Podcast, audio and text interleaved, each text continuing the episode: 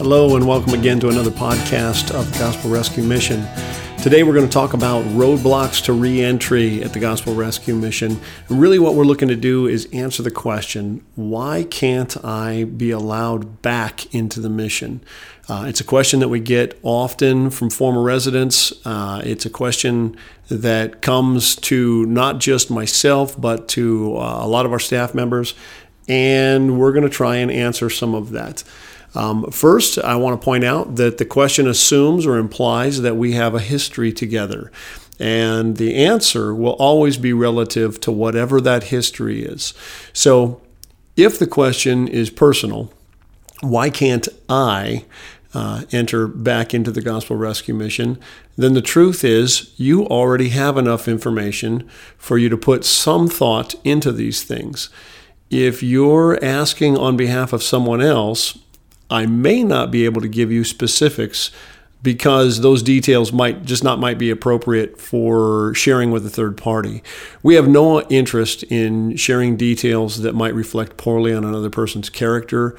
And if our history ha- contains some inappropriate details or or details that are uh, would would not fare well on that person for public consumption, we just don't let everybody know.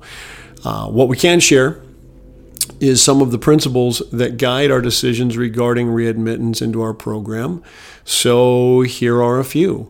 One, if there has only been one previous stay with the mission, then a person is likely to be given a, given a date and a time in which they may reapply. If there's no violence, if there was no threats of violence, thre- theft of mission property or resident property, uh, drug sales or distribution, then they're likely to be reconsidered at the time of reapplication. We really believe in second chances here, and we give them out often.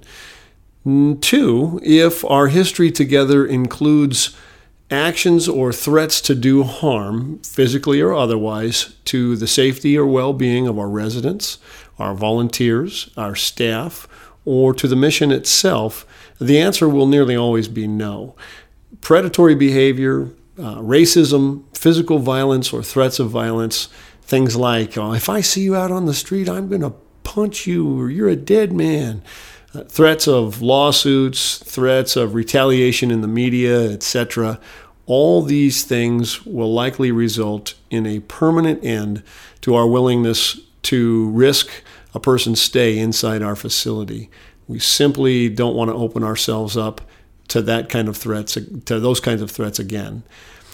Now, number three, when a person has been in our program multiple times and our history together has become what we would consider too repetitive. Uh, when a person repeatedly fails out of the program for choosing to drink or use drugs while they're a resident, um, maybe repeatedly becoming combative or argumentative with staff or fellow residents during their successive stays, when they regularly refuse to accomplish required tasks assigned by staff, maybe conforming to a dress code or hygiene code, refusing to look for work, refusing to manage their finances, et cetera.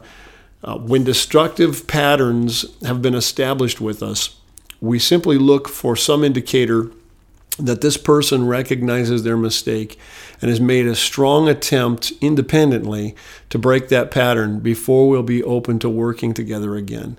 This may include things like completing of a residential inpatient drug and alcohol treatment program with the advocacy of the program, uh, maybe a six-month verifiable sobriety, uh, enrollment in substantial counseling programs, et cetera, things like that. In other words, give us something other than your word that might cause us to hope that this time will be different than the last. When we see that, then we can look at another opportunity. See, repeated failures begin to establish negative patterns that can cause a person to lose hope and uh, their determination to continue even trying. So when our programs begin to show signs of being repeatedly ineffective, we often suggest that a person just try something different that might be more suited to their personality or their needs. These decisions are never made with only the applicant in mind. Each one is asking to be invited into the living quarters of uh, forty-five, fifty men, uh, thirty women, twenty-five children, things of that nature. So most of whom of, of the resident population, they're hardworking, they're working to get their lives right, and can only do so in a safe environment. The safety of those who are proving their willingness to follow the program will always take priority over the needs of those who've already proven a willingness to break the written commitments that they've made to the mission in the past. Each successive opportunity will come with further requirements for evidence of a willingness and an ability to change. So what we're looking for is a person's increased commitment each time to not repeat the same mistakes of the past, the same thing that they did last time when they were here and left for whatever reason uh, that that was. So keep in mind, we're talking about now only those people who have on multiple occasions been through the Gospel Rescue Mission residency program. This being the case, we now have a track record of a measurable history and a relationship from which to base our decisions on. So now you know that those are the things that we consider before deciding to let a former resident re-enter into our program. I hope that helps, and if you're one of those people that that would ask, why can't I get back in? I hope that gives you some insight as to what our decisions are, where we are with you, and we certainly hope, well, good things for you. We certainly hope that uh, that you will get into a place where real, genuine change happens in your life. The question for us is, are we going to be one of those components in making that change happen in the future?